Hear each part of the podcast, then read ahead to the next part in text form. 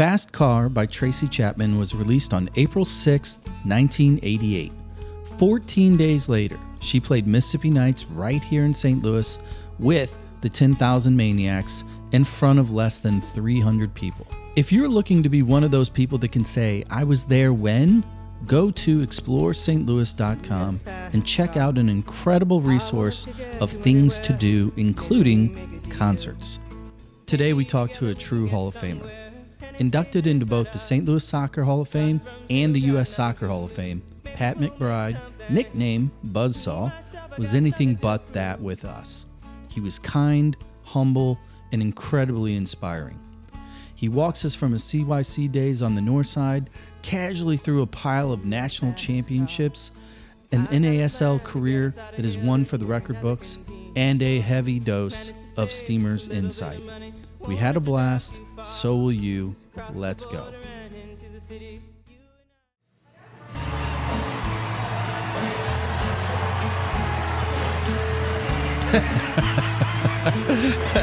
We're back. People are freaking out about yesterday's Grammys. I'm coming full circle here. Did you like the way... I think when you say full circle, you like the way that his demeanor yesterday. 1,000%. Well, I think Luke Combs. I know there's just too many Lukes in country music these days. I will give him credit because he came out. She was the star of that set, of that song. Yeah. But he does it, like at this part of the show, he's looking at her when he's singing. It's like he's showing all kinds of respect. Absolutely. So. Absolutely. He was completely reverent. And he was, what's the right word? I think he was in awe of her. Well, I didn't see the piece. Somebody sent it to me where they do that. When I was a kid, I was in my dad's truck and I used to play this song and... kudos. Yeah. He leaned into it. Now, on the other hand, her song made him buku bucks. And I think he would even be the first to admit it. Yeah. I think we've covered this, so we're beating this up. But yeah, I'm not gonna. She definitely performs the song better. Yeah, it's just, her song. It's just different. She wrote it from a different place, and the original rarely is the part due on par with the original. So, yes. Soccer Dad Pod here. We're back. And if you listen to the show, you know that I tend to have significant issue with cover songs, especially by pop country of classic songs. And Fast Car, back in the day when Luke rolled it out, Luke Bryan Combs, I was like out of my mind. But last night at the Grammys, Luke and Tracy stepped on stage and they did that. So kudos. Go check it out. It's really good if you haven't. We are, this episode that you're listening to, this is a Mount Rushmore St. Louis soccer figure. You're going to love this one. We're going to love this one. We're down here in Sunset Hills at Mellow Mushroom. Recording this one, looking forward to it. Me and you, J-Rod, we're holding out because Zach's en route, soccer drop-off, that kind of thing, and our guest is en route too. So I'm going to kind of get the intro going here. Want to throw out some thank yous. I'm going to start with our partners, our friends out there at Family Arena, the Ambush. They pulled off another W. Two big wins this weekend. Yeah, overtime win. Well, the second one was overtime win. Yeah, second one against the Comets, who have not beaten this year. Come from behind win in overtime. Great goal by Missouri State Bear alum. They got it cooking, and they are not mathematically eliminated from playoffs yet. Well, I want to thank them for all they do. It's heating up, and it was funny because I do carpool in the morning with the littles. I take the fourth graders and a first grader to Clark Elementary, and Killian, which is Max's best bud, gets in the car and says, Mr. Anderson, how's it going today? Hey, by the way, I went to Ambush Indoor Soccer yesterday. It was awesome. Have you ever heard of them? And I said, I have, Killian. Are you not listening to my show? So take it from a fourth grader. It's fun. That's awesome. Explore St. Louis. Really appreciate all the support you guys give us. For those of you that are wondering, ExploreSTL.com.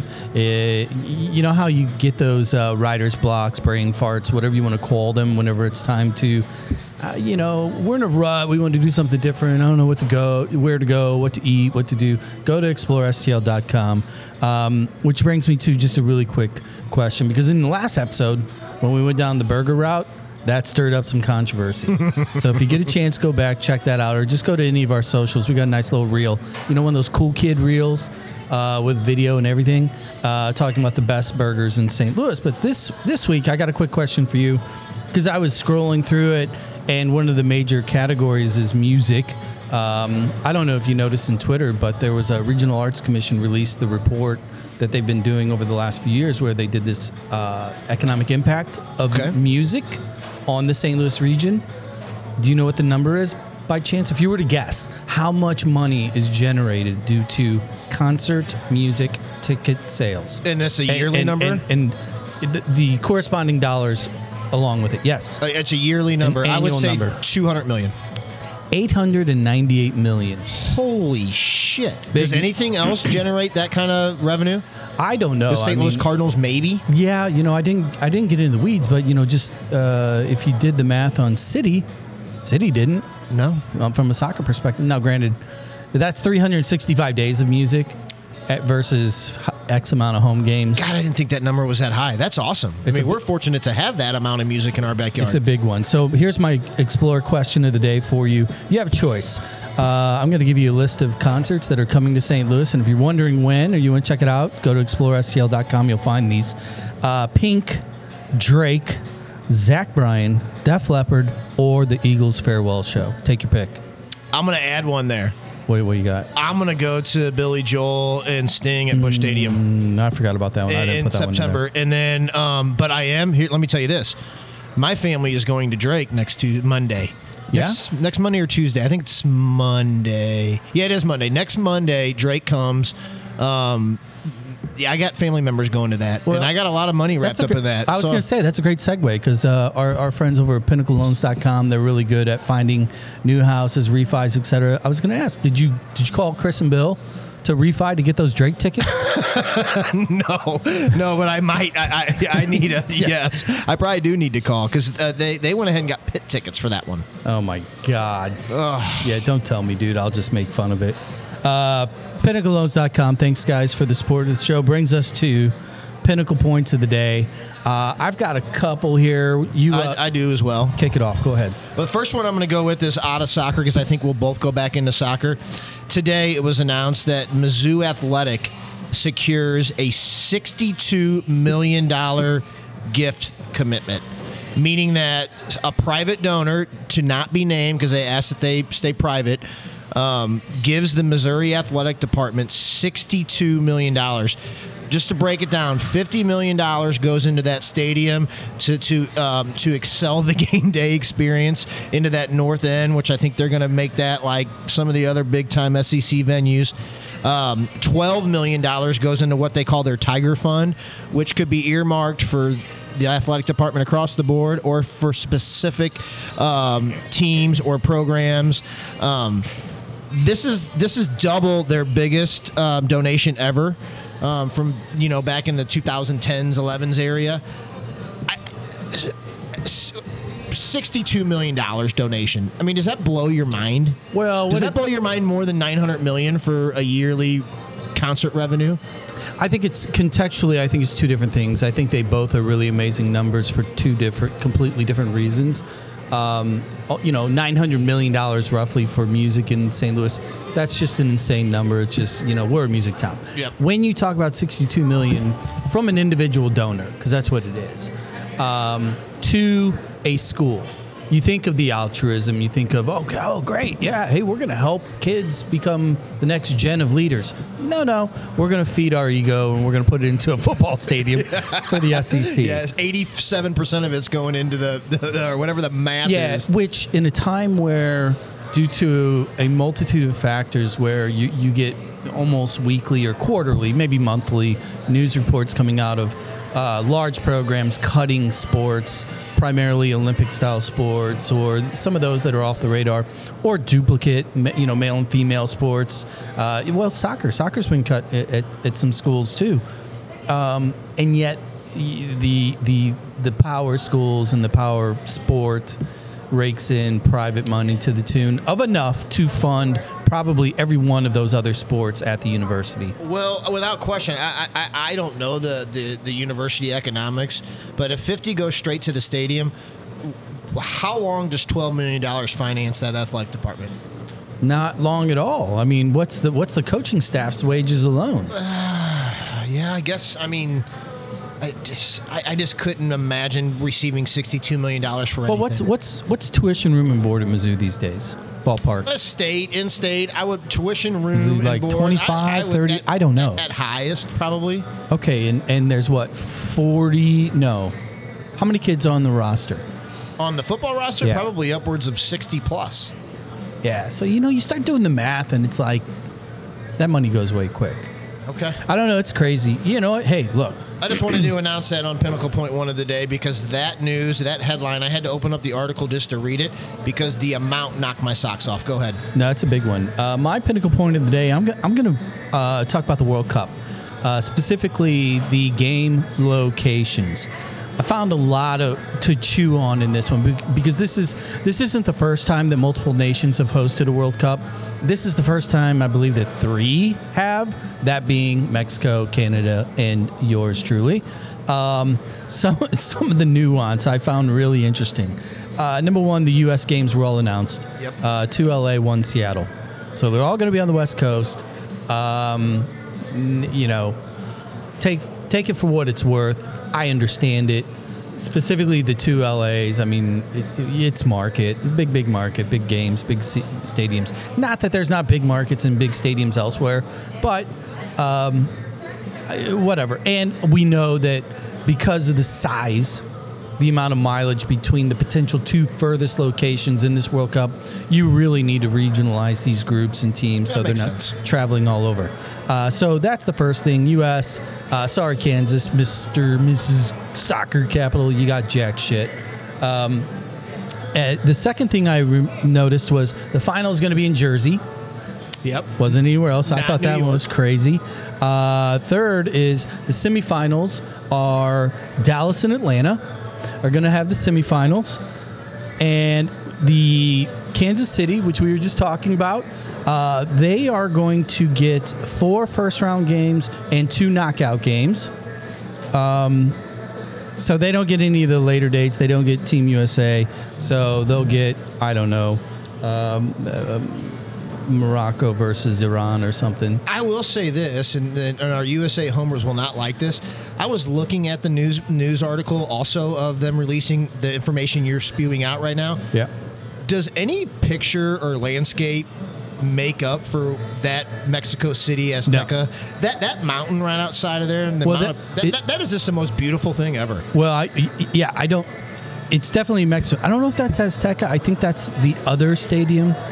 Regardless, the opener is in Mexico City. Yep. And our friends to the north, also known as the 51st state / Canada, they get nada. They get no semifinal, no final, no opening. So if it weren't for hosting, their national team probably wouldn't make it either. But sorry, Canada. Well, that's. I mean, the World Cup news coming out today for Pinnacle Point 2. I really like that one. I'll go to 3. Pinnacle Point 3. I just want to give a brief recap for our listeners. What's going on in all St. Louis City Soccer Club? This weekend, we just come off our first televised friendly. We go to L.A. I don't know how much stake you put into this, but we win the game 2-1. The best thing that I saw, Durkin's goal. Our new guy that we get. Quality goal. Kind of both people, both teams, you know, kind of hockey line change between first half and second half. L.A. Galaxy had a lot of young kids on there in the second half. Last part of news for St. Louis City, UPSL drops the national final after beating Columbus Crew in the semifinal. Congratulations to the UPSL group. That's a young pre-college aged group, and they played an adult aged group, which is that's no excuse. But they got, I think they got out-aged and outsmarted in the final. But hey, UPSL second in the nation. Congratulations! Well, it's another trophy for the young. You have a number of players that are still in high school. Yeah, like goal scorer, right? Yep. Our boy Delkus. Yep, he's a senior. Yep. Sellers comes in. Yep. Senior. Riley Gibbs. Yeah, all of them. So kudos, guys. I'm going to close this out with the final pinnacle point of the day, and it's my pinnacle pet peeve of the day. That is fundraising. Kid fundraising. I don't care if it's Girl Scout cookies or pizzas or whatever. They bug me. But you remember Alyssa Milano? Did you Google her net worth? Well, I believe it's like 12, 13 million. Was there a GoFundMe for a baseball game? Yeah, GoFundMe. Alyssa Milano. That drove you nuts. I know how bad that drives you nuts. For fellow Gen Xers and really anybody with a pulse, Alyssa Milano was a lot more than just Alyssa Milano to us. Yes. And now it's like, why, Alyssa? You are a multimillionaire. Your kid's baseball team is going to Cooperstown for some elitist LA suburban club team's outing. Do not set up a GoFundMe for $10,000. Cut the check. Just cut the check. Or just pay for your own kid and move on. Oh, my God. I was so embarrassed. It really hurts. Hey, we're going to take a break here. Our esteemed guest is in our presence. Zach is right around the corner. We're going to get a refill. Mellow Mushroom, thank you. And we'll be right back after this.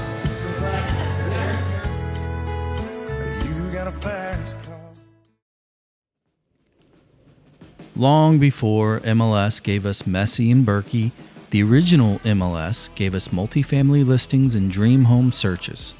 Chris, Bill, and Pete at Pinnacle Real Estate Advisors on the Hill make the home buying process easy.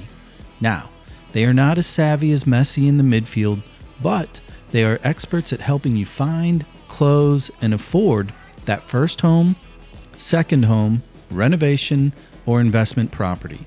So go check out thepinnacleloans.com and get your dream home process back on the easy track.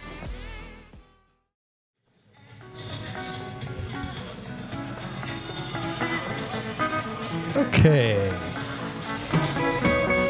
We're back. We got everybody at the table. We even have a plus one listening in here. The real boss, Mrs. McBride. Zach, how you doing? Doing good, man. How's traffic? I love it. I know. I wish I could just drive in traffic all day. It's therapeutic. Maybe Jared could get me a job. No. No. I have actually, that's one of those things. In my older age, I am no longer going to get a job for anybody. And I think you're kind of on the same boat. There are some people I might. Would you get me a job? There's some people. All right. Well, we are back. We're here at Mellow Mushroom in Sunset Hills. Smells good, by the way. You walked in. How bad was it? It was, yeah. I wanted to eat all of it. They're out of the mushroom soup, so fresh out, Zach. Well, you're not doing one of those like fast food free Februarys or anything like that, are you? I'd starve to death if I had to do a fast food free. I don't have time to. I mean, I did buy stuff for meal prep, and I think we're going to try to do some things tonight. But meal prep, yeah, meal prep. It's cool if you're drinking rosé at the same time or something. Yeah. Otherwise, it's just a job. Well, it is a job. I mean, what we do is a job. Yeah, that's true. You got to feed those little things. We're back. Like I said, we're here at Mellow Mushroom in Sunset Hills. We have an incredible guest with us today. I'm just going to get right into it. Without further ado, the legend, the name, the one and only, Mr. Pat McBride. How are you, Pat? I'm doing great. Thank you. It's good to be here. Thank you for having me.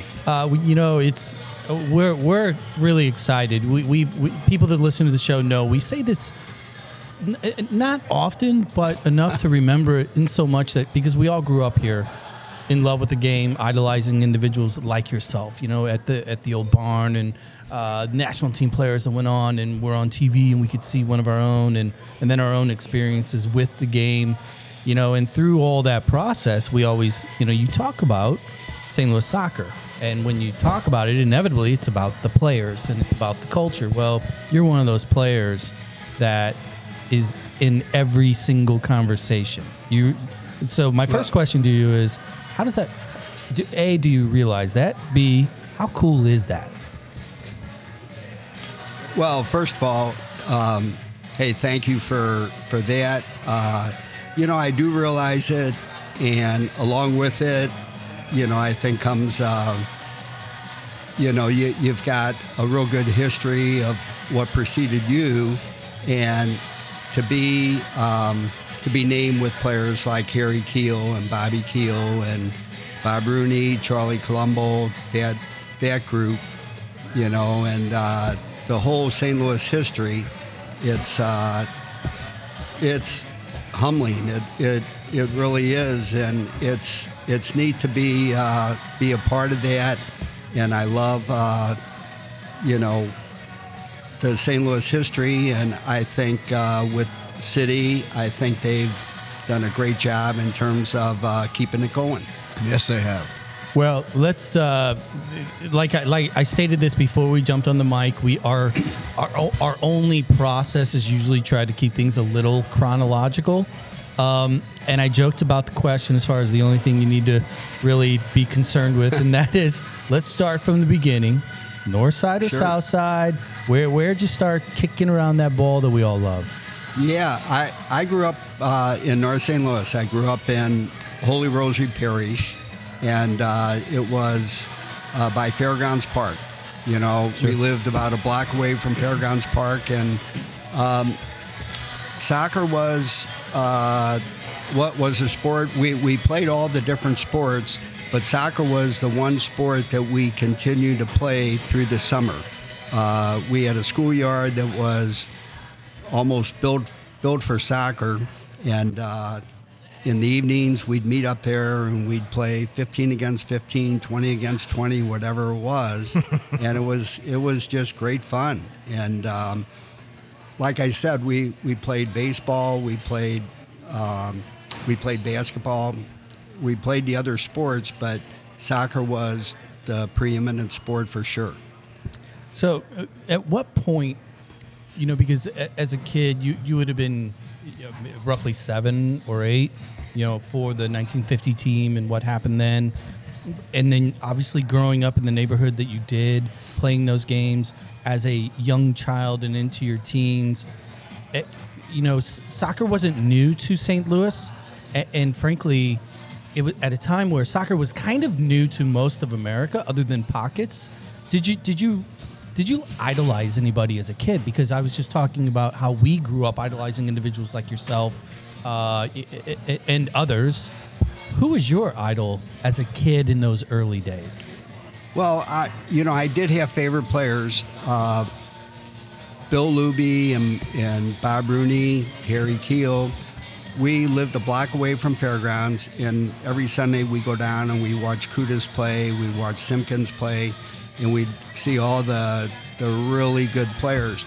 And a player that I related to as I was, you know, going through grade school was Freddie Vasquez. Freddie Vasquez was a winger that played with Kutis, and he was, I think he was a senior in high school, senior at DeBerg High School when he started playing for Kutis. And he's out there, and here he is, 17, 18 years old, and he's on the wing playing with Luby and Butch Cook and Bob Rooney and all these great players. And I was able to kind of relate to him because he was more my age. And I thought that I had the opportunity to watch him, to see how he performed, and that he could be a part of such a good team at such a young age. That's awesome. Go ahead, Jared. Yeah, you know those guys that you're mentioning, you know, in your era and you coming into your own, those were really the who's who of St. Louis players at that time, talking with a lot of your peers.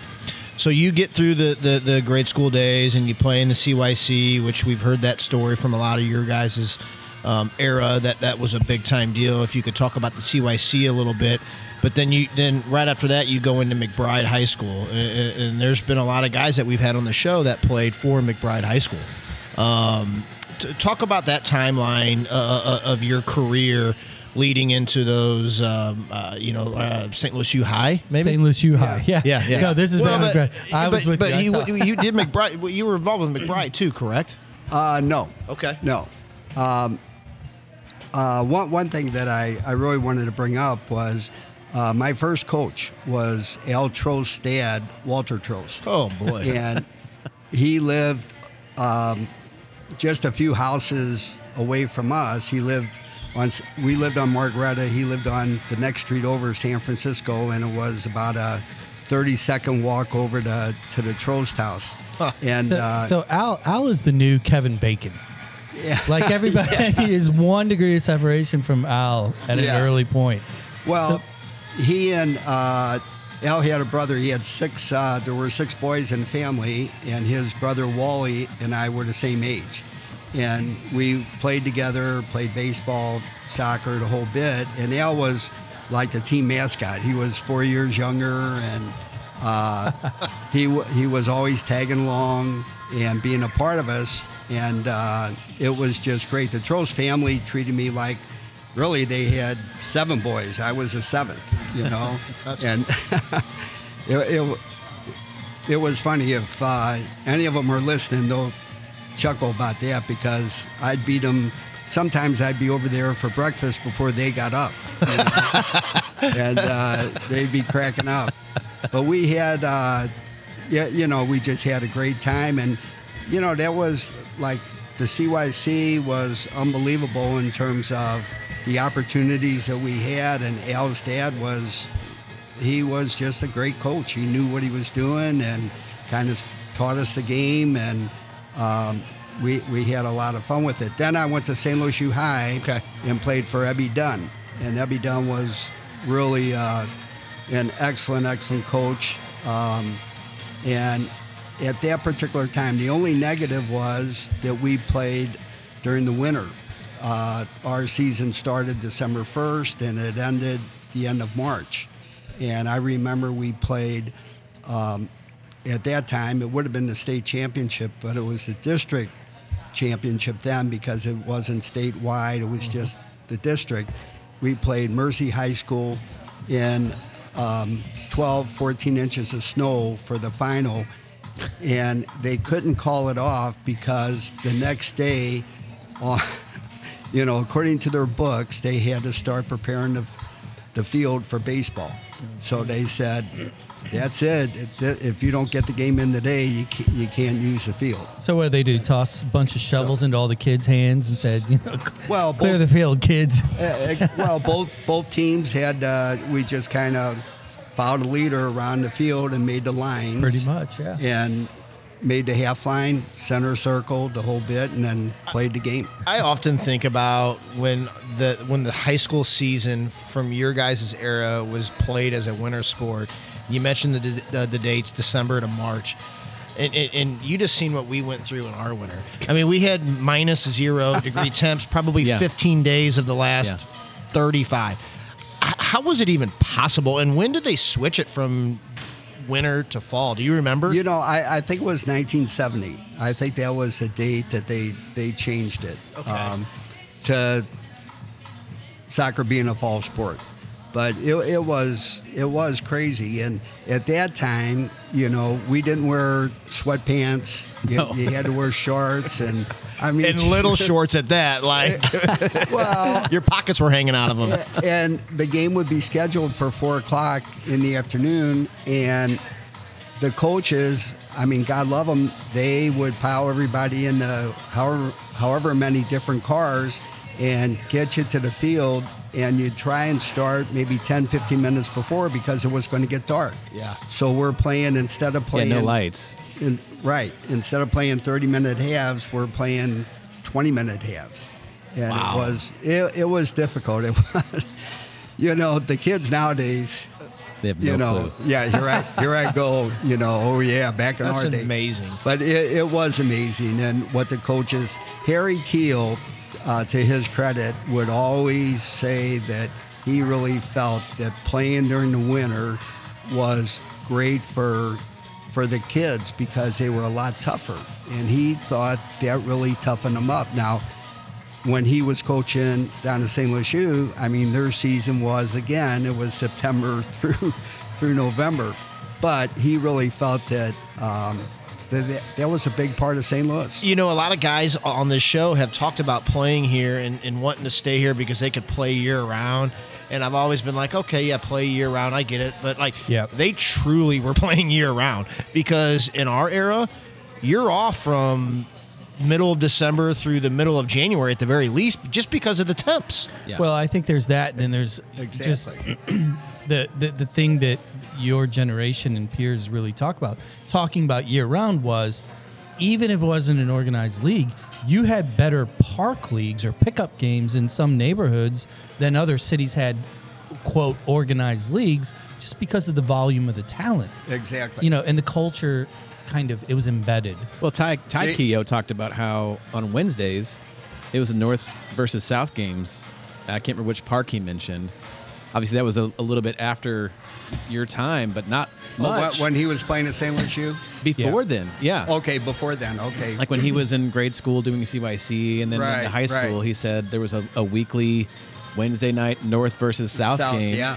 And those are the teams that the players that played in those games are the ones that fueled Kutis and then SLU and all that. I think he referenced those games were often tougher.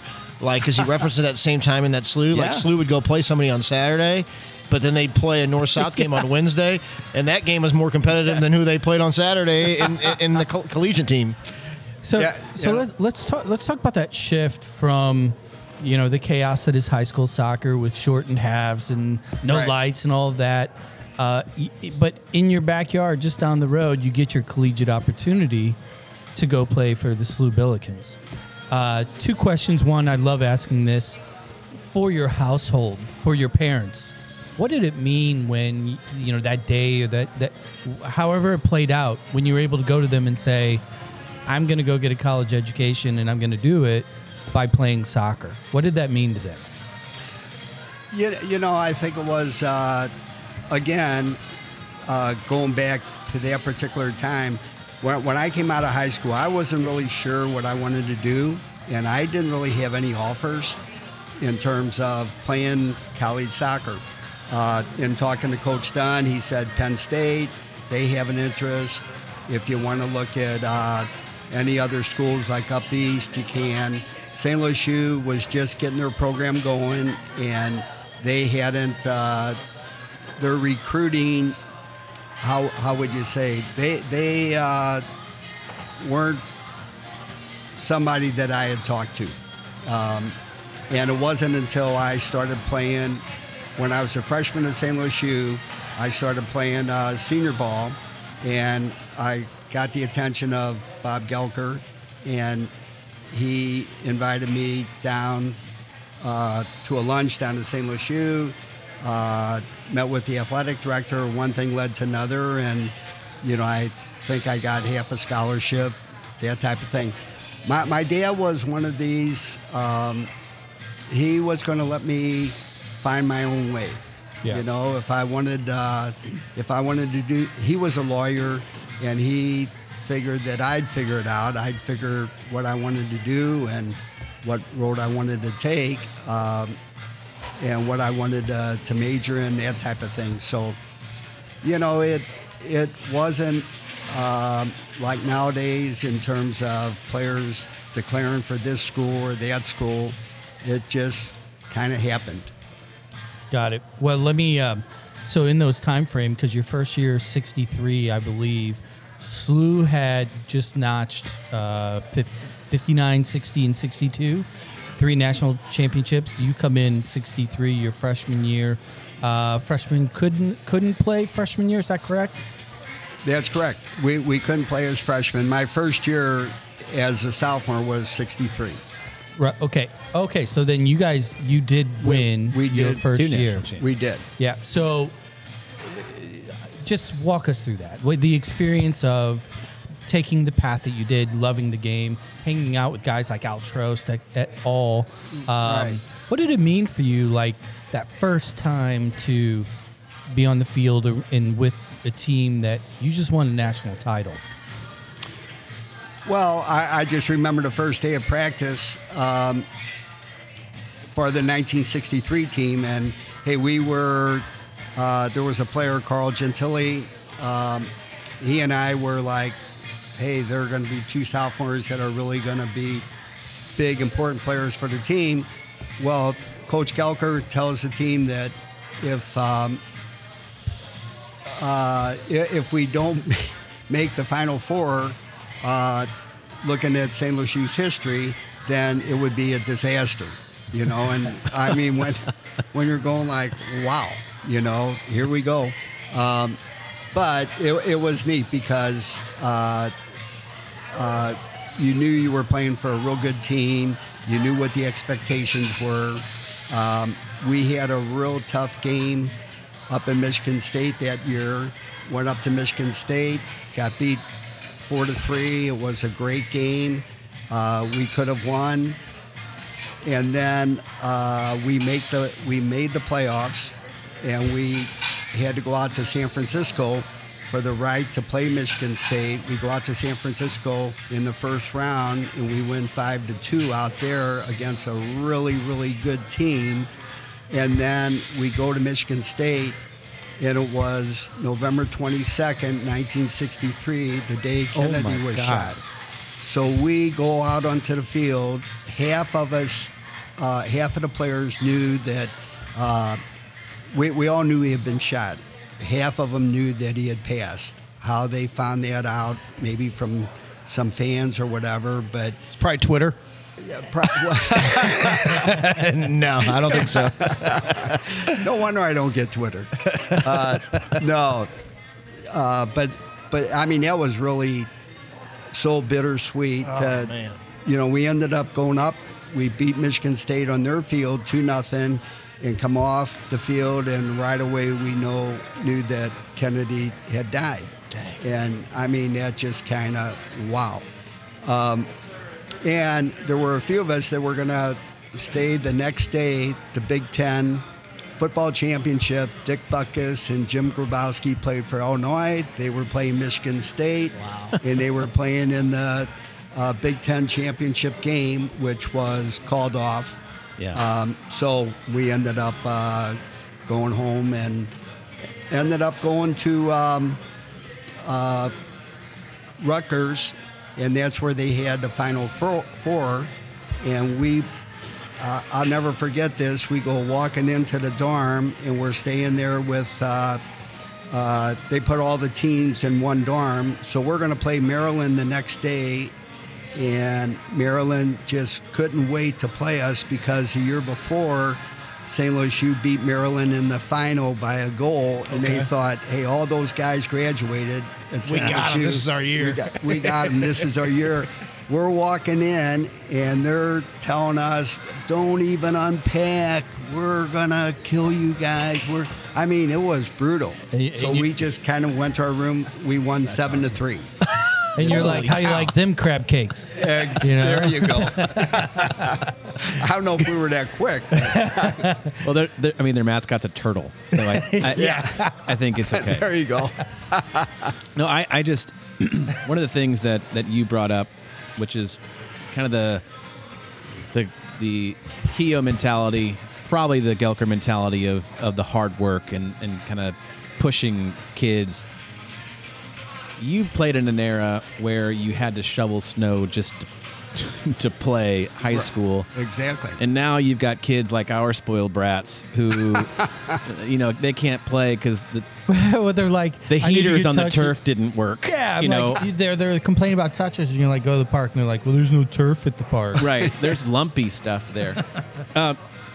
How do you process that? How do you process the change in the popularity of the game, but also just kind of the mentality around soccer? Because back then, soccer in St. Louis was a big deal, but nationally, soccer was way down in the depth chart as far as popularity. So I'd love to get your perspective on just how things have adapted and changed over the last, 40, 50 years. Yeah, it's such a change that it's hard to grasp. It really, really is when you see the fields and you go to Kansas City, you see the Overland Park complex. Yeah, you see, nice, I mean, it just seems like there's so many really neat facilities now. That's a great question. I don't know if I've ever processed that. Well, let me frame it a different way. Yeah. When you were getting into the groove, your collegiate years, winning the national titles, playing on the field with players, maybe upperclassmen that have went on to play professionally, national team, etc. Did you ever envision the game being as popular today, as it was then? I don't think I did.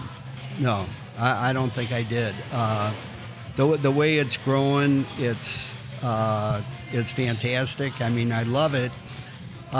Getting back to how the fields and processing that, I mean, we thought it was normal to play with frozen footprints and trying to not turn your ankle as you're playing the game. And right. That was just part of the field. Nowadays, the kids don't have to deal with that, and I think that's probably good on one hand, but on the other hand, it's like, you wish they could have a little bit of that. More adversity. More adversity they can't control. I see what you're getting at. That makes sense. But I love it. Well, I tell you what, here's what we're going to do. We're going to take a quick break. We're up here at Mellow Mushroom. We're going to get some refills, take a breather. When we come back, we're going to shift into, if I'm reading this right, 193 appearances with the Stars. Is that right? Or do you update your wiki page often? I don't update it, but there were a lot. Oh my God, 10 years. We're going to talk about that, and I'm going to do some math that I think everybody's going to love, except for Jared here. So we'll be back right after the break. See ya.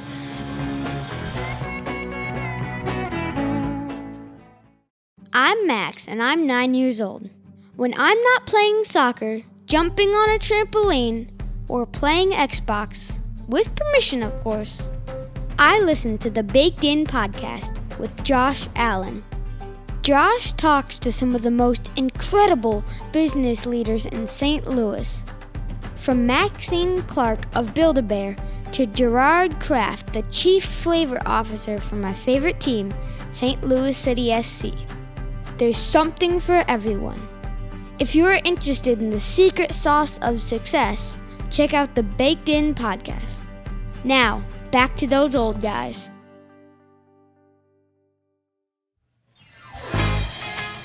Oh, wow. I love this song.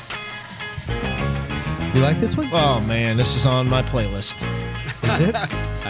Is it top 10? And you knew it was. I've actually played this in the car with you multiple times. You play him Jackson 5 in the car when you're together? And sometimes, dude, and I sing. Well, I'm glad I could appease. We're back. Second half. He's also a huge fan of the Neverland Ranch. That's why this is on his playlist. I don't get what you're saying there.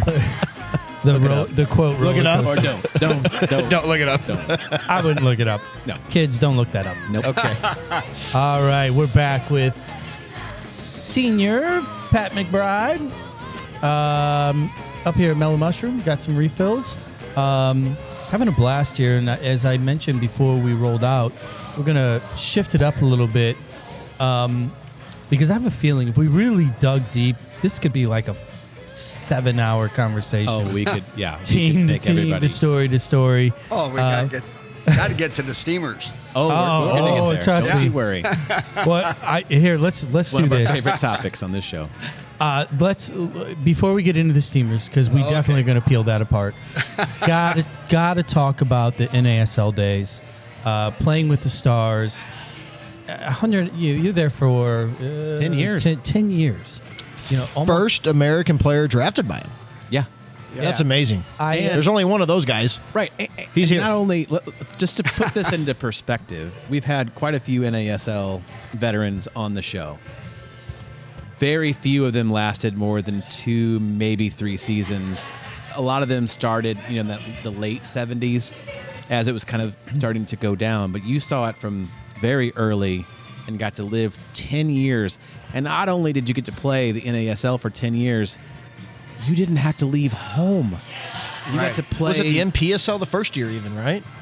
Drafted in it. It was the MPSL. Go ahead, Jimmy. Well, the first question, and I want to get us into this, was I mean, you have a tremendous career at SLU. You guys win all those titles. Again, I mentioned earlier, I alluded to the fact that you knew a lot of people that were playing pro at that point already.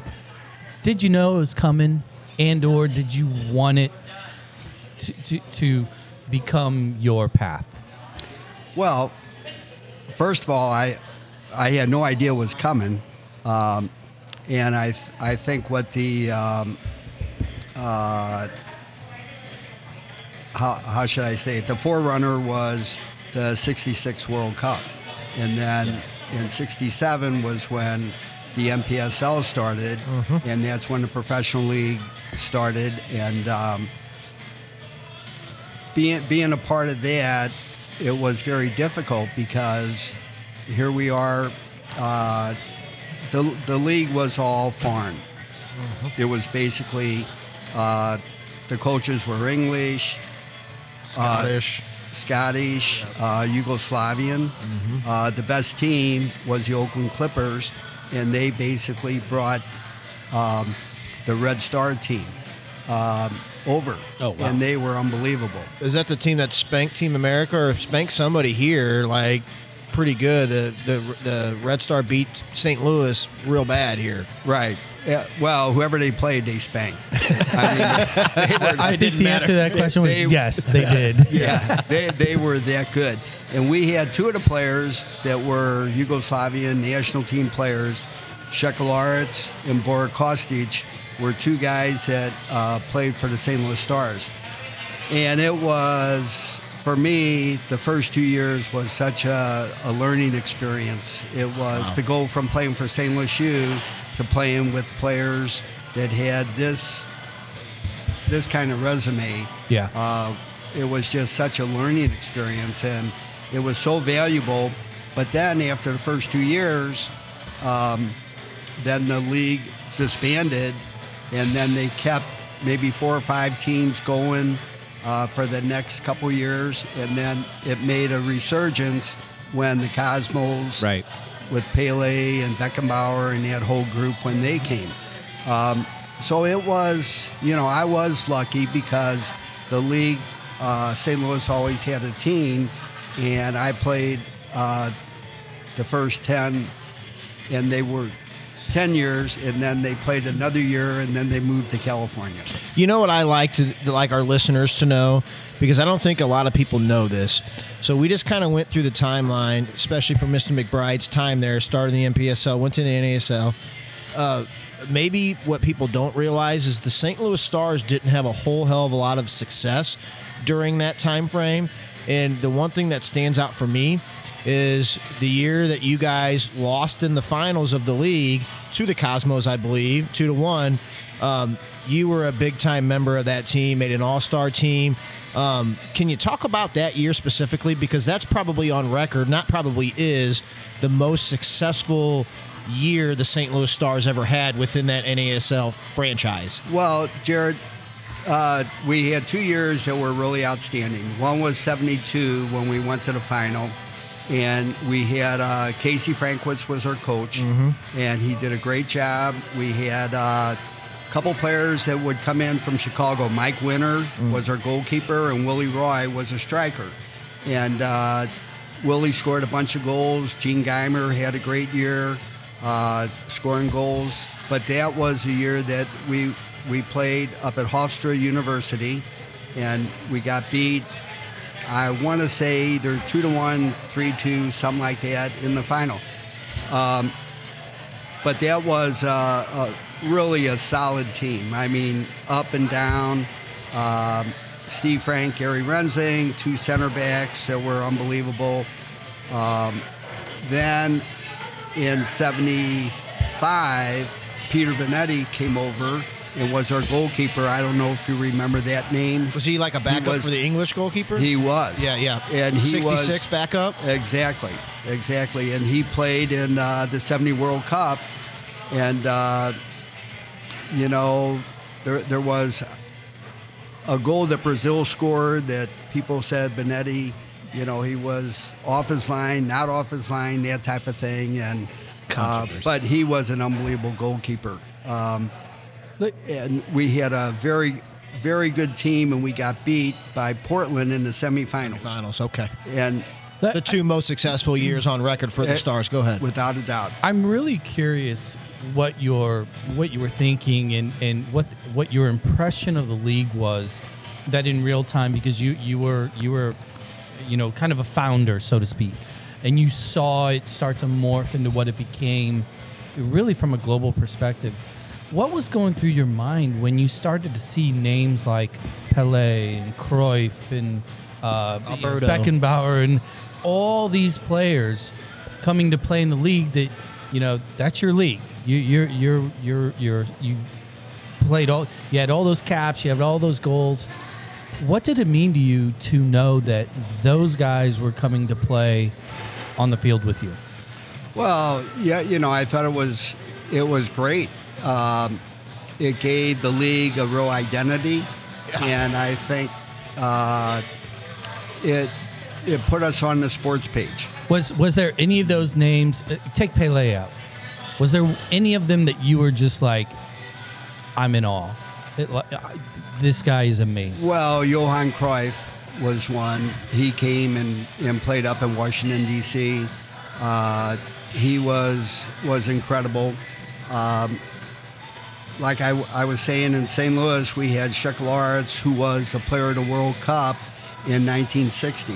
Wow. And as a Yugoslavian player. So the league had great players, but it wasn't until Pelé came that it really forced the media to pay attention. And I think at that particular time, I think it was a real boost for soccer. Yeah, that's awesome. Without question.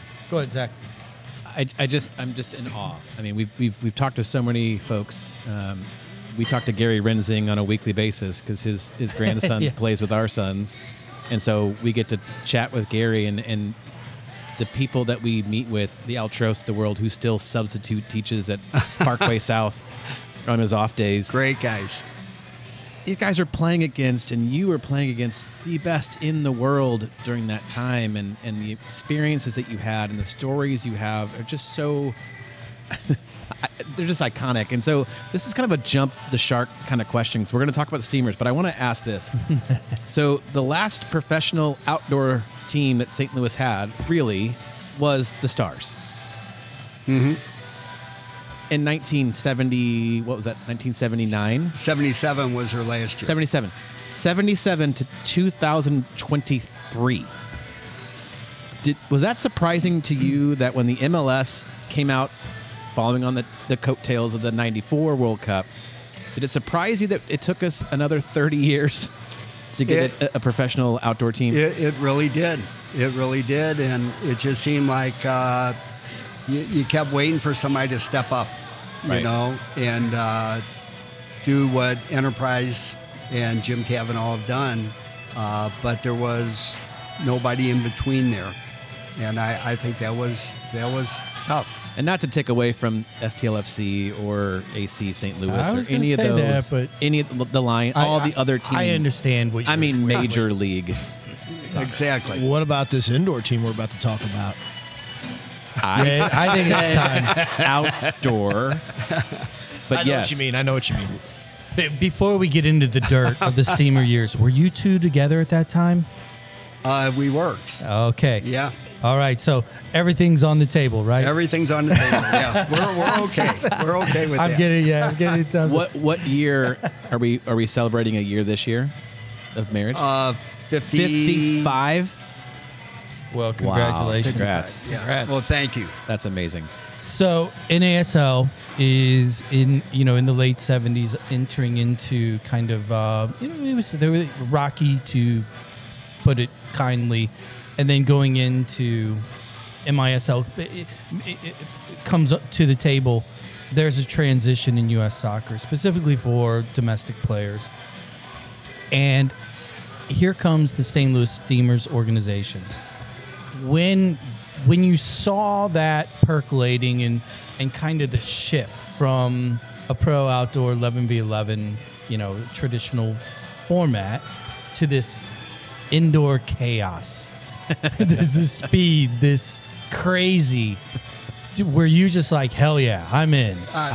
I was in right from the beginning. We had, during those 10 years that I played with the NASL, we had 3 of the years we had indoor tournaments, and they were the most fun. That was something to do during the winter is how they advertised it, but it was, I just loved it. I just loved playing it. And when St. Louis had the chance to get a franchise, I was just happy that they were coming to St. Louis. So let's talk about the year one. Year one. Go ahead. Let's do some name dropping. Who's in that? Who's in that locker room? Who's on that bench with you? That, you know, that inaugural season for you. Who were your ride or die partners? Yeah. Well, year one was great from the standpoint. When I was named the coach, we had 3 players, I was told, right off the bat, and that was Steve Petcher, Ty Keel, and Tony Bellinger. Okay. That those 3 players were going to be part of the team. Well, those are 3 national team players. Yeah. Those are 3 players. Oh, shoot. We have to have these guys? Okay. Yeah. They just came back from Hungary and beating Hungary in Europe 2-1, and was our first victory on European soil ever. And here you thought you were going to have to go down to Barrett Park and pull some Kutis kids or something, right? Exactly. So, I mean, that was great to have those 3 players. Then we had Paul Turn was our goalkeeper. Manny Cuenca was a player that played forward and was very good. Carl Rose just had a fabulous career. It was just so much fun as far as putting that team together. Well, I find this super ironic that we're sitting here at Mellow Mushroom, and I don't know if you were able to hear it in the background, but you have Rush playing in the background. And I'm thinking of just the cultural relevance of the Steamers and that location and the time frame. You know, the kind of that overlap of KC 95 and Budweiser beer and just the whole brand of St. Louis. And the Steamers really kind of epitomized all of that. What did it mean to you? Or, like, how could you explain to someone that isn't from here the balance that team, that place had with kind of the rock and roll lifestyle and the chaos and 18,000, 19,000 people? How would you describe that? Yeah, you know, probably the only way, hey, I'll share a few stories, okay, as far as first year. You like stories. Okay. And just so you know, this is a rated R show. Oh, so okay. We're good. Okay. So here we are the first night. Now, we thought we'd have a good crowd. We might have 10,000, 12,000 people. Wow. Which would be a good crowd. Okay. So right before the game, our general manager came in and said, hey, the game's going to be delayed for 30 minutes. They just can't. They cannot handle the crowd, you know, that they're just, if we start now, they're going to miss maybe the first half of the game. So we're going to push it back for a half hour. So they delayed the start of the game for a half hour, and we have 18,000 people there. We get beat by Hartford 5-2 or something like that. We were a so-so team that first year, and but we were very competitive. We get beat. Well, the first 4 games are very similar, 18,000, 18,000, 18,000, 18,000. So I'm going, and each scenario was the same, where the GM's coming down and saying, hey, I said, well, why don't we just start you know, at 8 o'clock instead of 7:30. Well, if we do that, we'll be starting at 8:30. Yeah. You know, so you just can't do it like that. So anyway, it was a good problem to have. To have the crowds that we had. So you knew a lot of people at that time due to obviously your SLU years and all the years in the NASL. You knew the market across the country. Was there like a phone chain of people calling you saying, what is going on in St. Louis? 18,000 people? Because you had to have known many of the players and staff at some of the other MISL organizations. Was there a buzz that kind of stood out to you? There was a buzz, and it seemed like everything that we were doing right. Kevin Slayton was an important part of the presentation, you know, as a PA announcer. He's a young guy at that time as well. At that time, he was a young guy, and he was really into it. And at that time, I think he was with either Channel 2. You know, okay. So I mean, that's a little extra advertisement.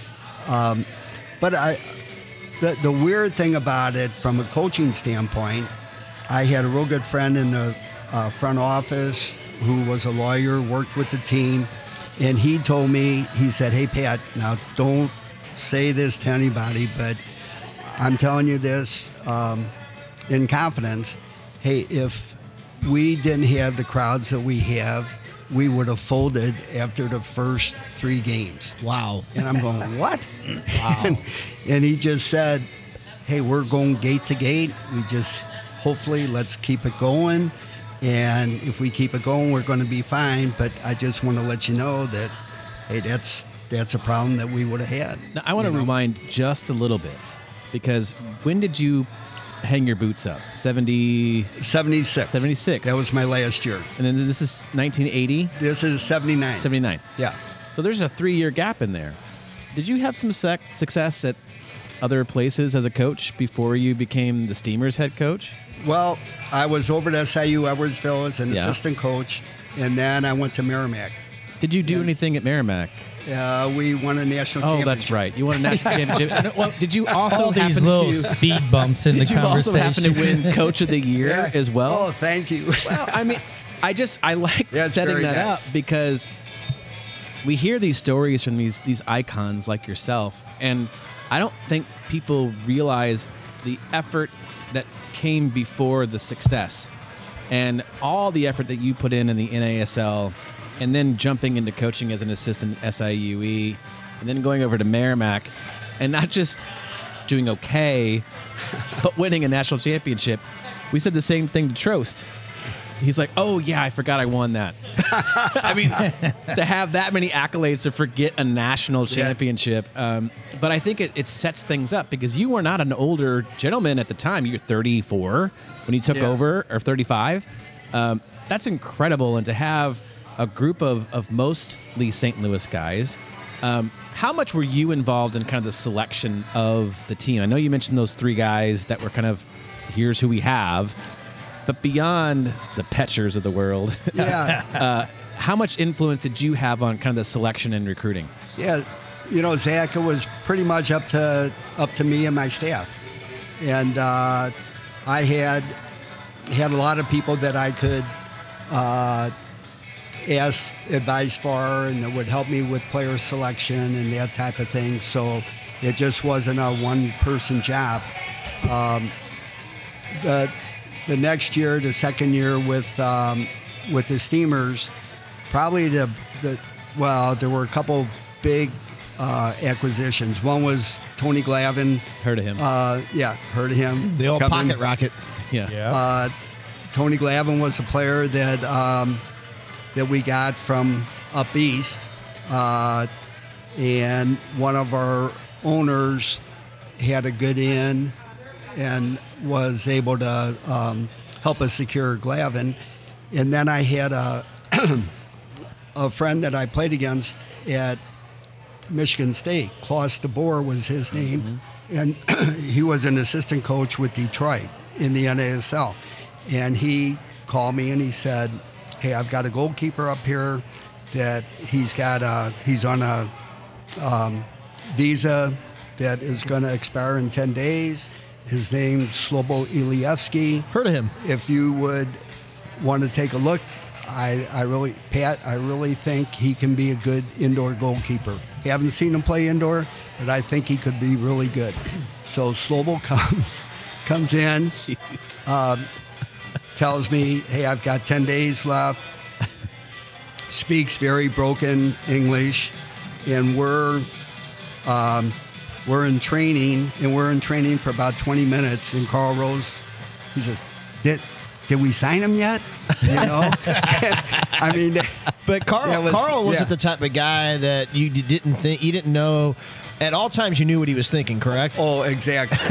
That's what I hear. Carl was great, but you know, and then a couple other guys that go, well, hey, let's get this guy, you know, that type of thing. And wow. it's a cool name too, Slobo. It just had a ring to it, you know. It really did. I got to ask you about one of your players. He was the Rookie of the Year 80-81 season, the Mr. Don Ebert. How was he? He was unbelievable.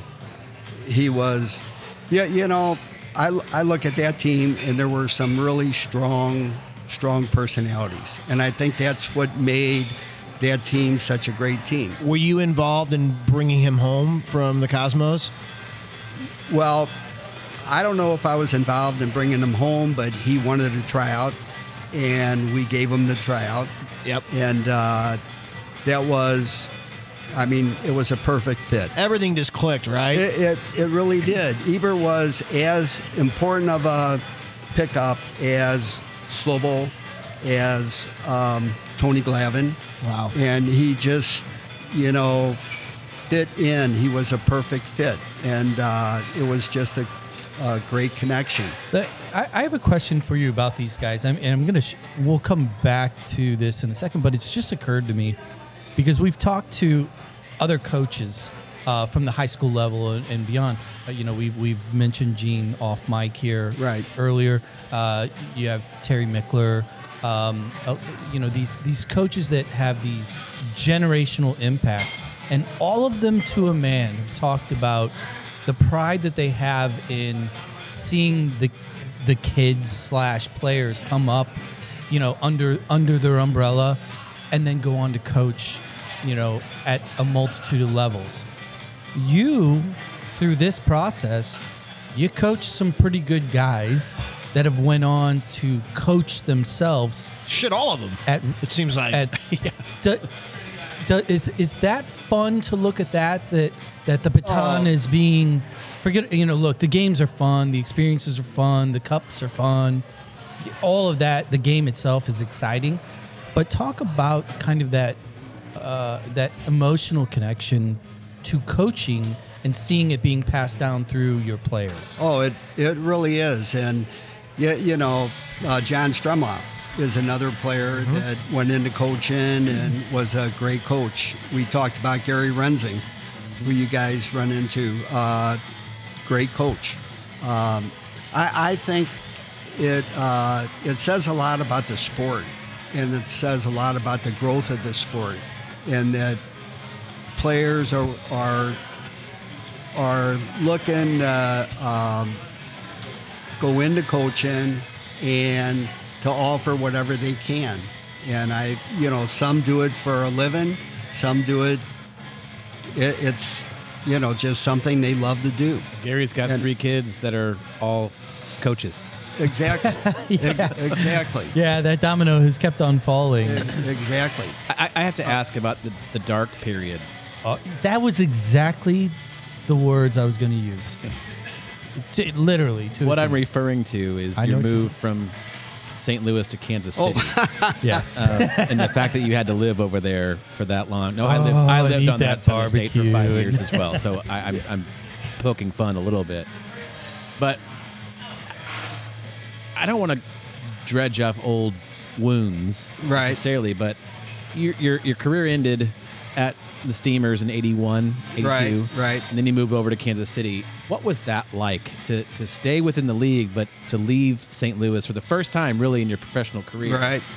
How was that for you, for your family, and that experience? You know, it was very difficult. It really was. I didn't want to leave. I don't think we really want to get into all of that. We couldn't, arrive at a contract, whatever. So I went up to Kansas City. Hey, thank God my wife was all for it, and hey, we went up and worked with a couple people up there that had been influential in St. Louis. The Leiwickis, Tracy and Tim Leiwicki, were both up there, and it was like just starting anew again. It was really hard there, though, because you just didn't have the caliber of player on that side of the state, correct? That is correct. Yes. Could you repeat that, please, for the record? No, you're right. It took a while. Well, we're not going to dwell on the KC years. We just wanted to make sure that we were all on the same page, that it's tough. Playing, coaching, being around the game of soccer in Kansas City. But he makes his way back. Yeah. Yeah. And you made your way back. You come back, you're in St. Louis then from 85 through 87. Let's kind of time warp a little bit. And I want to kind of skip over the generations, because you come out of MISL.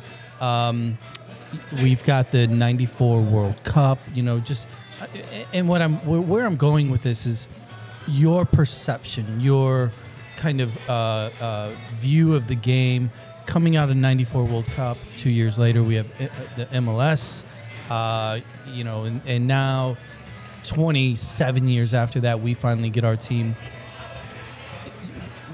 What did you think was happening? Why do you think soccer, in your opinion, why do you think it grew the way that it did here? And we already touched on the frustration with St. Louis not being part of that early, but why do you think it continued to grow the way that it did? Well, I think there's so many different factors in that. I think the sport as a whole, I think we would really be remiss if we didn't think about the role that women's soccer has really played. 100%. I think that's been a big part of it, and I think that's been a big plus in terms of numbers. The sheer leaders in our game from St. Louis. Exactly. Yeah. Exactly. I just think sometimes you overlook that when you just look at, at the men. You have to take into that consideration also. In the sport itself, I just think, there's so many, like we've talked about, all the former players that went into coaching. And, I think they in terms of the players that they coach, how many of them go into coaching, that type of thing. So I just think it's, from a marketing standpoint, I think, it's been great. Go ahead. Well, my part B to that is, why do you think, in your opinion, why does St. Louis, or did St. Louis, get it so right? What's different about the game here? Because you've had a front row seat from, your childhood all the way up to what we've done as a city in relation to the game. Why do you think that is? What sets us apart? Again, it's hard to put your finger on, because, as we've been talking, there was that gap there as far as professional leagues. There was, 25-year gap, where we didn't have a professional league. Yet St. Louis continued to keep playing, I don't think we've kind of sat back.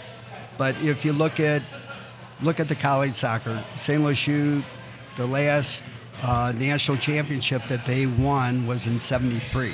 Right. I mean, so you're talking they won 9 in the first 15, and it's been a while since we've won another one. And, you know, hopefully, you know, we're going to get one. But go ahead, Zach. Well, I just think, so you stopped coaching the Steamers in 87. I know you stayed in touch with the game. Where were you, and what was your family doing when you got the call that you're going to Dallas, you're getting into the Hall of Fame for the National Soccer Hall of Fame? Let's see. You know, Bob Keel, he was somebody that I really looked up to, and somebody that was a big part of my life. And he was the one that he really was pushing and wanted to see that happen. And I think that was, you know, the first time, you know, that I was aware of that was going to happen. And that was 94. Yeah. What did that mean to you? And all the accolades we've already kind of rolled out for you with the national championships and the different titles and the different Coach of the Year awards. Where does the Hall of Fame with the National Hall of Fame rank up there? Yeah, you know, Zach, I mean, any award like that, I mean, it's not personal. I never have taken them as personal. I always feel that, hey, you've got, hey, so many people behind you. You have your family, you have, hey, all the coaches and all the players, and you accept that kind of accolade, not for yourself, but, hey, this is for St. Louis. This is is who I am. And coming from a guy whose nickname was Buzzsaw from a couple people, that's saying a lot for a guy who 5'9" and just lit people up and crushed. It's amazing to hear the humility. I loved how you gave credit to the women's game as a precursor for where we are today. Yeah. It tells a lot about the character that you and your family have, and I thank you. Very appreciative. All that is right on key. I would kick myself in the butt if I didn't bring this up, because we have a lot of listeners that grew up in this town. The Pat McBride soccer camp. How long did that last? How many years were you involved in that? And I know from people that went of how much fun they had at that camp. It was probably a lot of work, but can you talk about those years running your camp? Because there's probably however many numbers of listeners that played the game in our city here, and 75% of them went to one of your camps. Me. Yeah.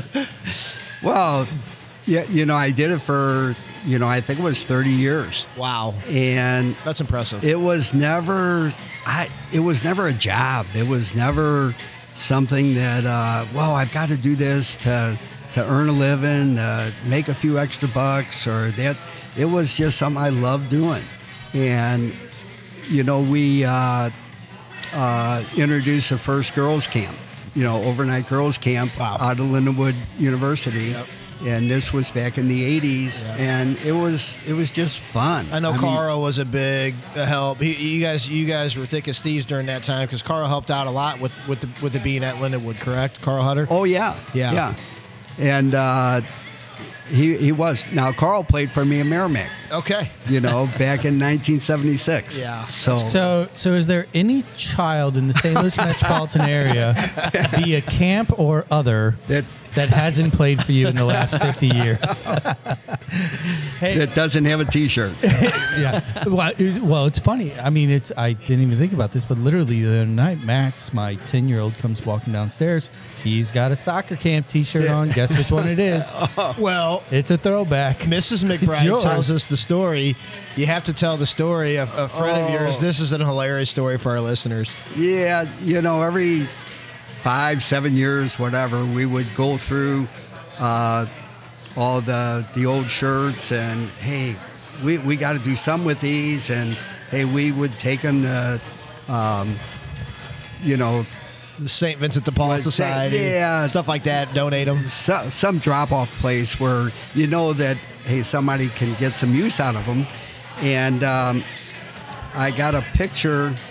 I had a friend who was doing some missionary work in Africa, and he sent me a picture of of a black African girl that was probably a teenager that had a Pat McBride soccer camp on. That's shirt funny. On. So all these kids are running around in hand-me-down Man U jerseys in Liverpool, and there's a McBride soccer camp. Exactly. That gal's kids probably have 2024 Detroit Lions Super Bowl champs shirt on. That's probably right. Hey, this has been a blast. I really appreciate us being able to connect. And, there was one story I wanted to tell you about. Yeah, Sleeveville. Can I tell you about it? Absolutely. I'd love to. Let's hear it. Boy, I have a hard time talking about Slowball. Yeah, the emotion on your face, we can tell, man. He's a special guy.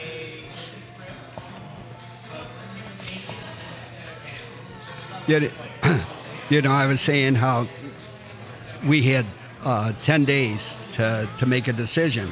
So we didn't mess around with it. After about 3 or 4 days, we said, hey, Slowball, we're going to sign you. So, I bring him into the office. Tim Rooney, my assistant coach, who was a great coach and a great, great help, was right with me. And I said, Slowball, hey, here's a contract. We want you to sign, blah, blah, blah. So he says, well, thank you, and blah, blah, blah, signs. And the next day, he brings me a little box, and I open the box. I said, what are you doing, He says, well, yesterday you make me happy. Today I make you happy. So I open the box, and there's 4 chocolate-covered strawberries, So I'm going, are you kidding me? Because we didn't know how this was going to work out. Right. He could, fall flat on his face, not really work out, that type of thing, but... So thank you. Well, 12 years later, they have a night for Slowball, and his going away game, the whole bit. So we met at a restaurant down by the arena for lunch, and I bring a box of chocolate-covered strawberries, and I put it on the table. He starts crying. And I mean, it was so emotional. That's freaking awesome. Yeah, the waitress comes over. She goes, is it the food? What what do we do? What is the coffee not hot? Order or whatever, I mean, it was funny. But he was, all those guys were unbelievable personalities. And, I can't speak highly enough of all of them, Sam Bick. Oh my gosh. Yeah. I can't believe I went through this whole interview without mentioning his name, and Strumla, Mark Fredrickson. These guys were special, special people. Well, thanks for sharing. We asked you what was special about St. Louis, and you struggled to kind of put your finger on it, is what you said. I think you just did. Yeah, it's the people. It's the people. And it's relationships, and it's the impact that you as a coach, you as a player, as a parent, as a fan, as a supporter, it's all those people that make this city special for this game, and I can't thank you enough. Well, yeah, I appreciate it. I agree, and I'll kind of close it out here because I've said this about a handful of individuals. That stadium down there, City Park, City SC, all of that. None of that happens without individuals like yourself. So thank you for what you've done, because thank you very much. We're able to keep, passing it along. So kudos to you. Thank you. Thank you. And thank your wife as well for coming and hanging out with us. It was fun. Thank you for the opportunity. Hey, anytime. You're welcome back anytime. And gentlemen, always a pleasure. Thank you, Mellow Mushroom, for having us. I'm going to roll us out of here with a little more Jackson 5 for you, Jared. Oh, love it. You down? That story about Slowball. I mean, have we talked to anybody in that era that has anything bad to say about Slowball? No. And I'm not just making that shit up. Yeah, I mean, nobody. We had Ed on early, Gedemeyer. Yeah. And he, same thing, all the stories. I mean, we could go on and on. Thank you. You guys, we're going to let you go because you've got dinner, way more important things to do. Thank you. And we're out of here. Thank you, everybody, for listening. We'll catch you on the next. episode. See ya. You guys got to pick up.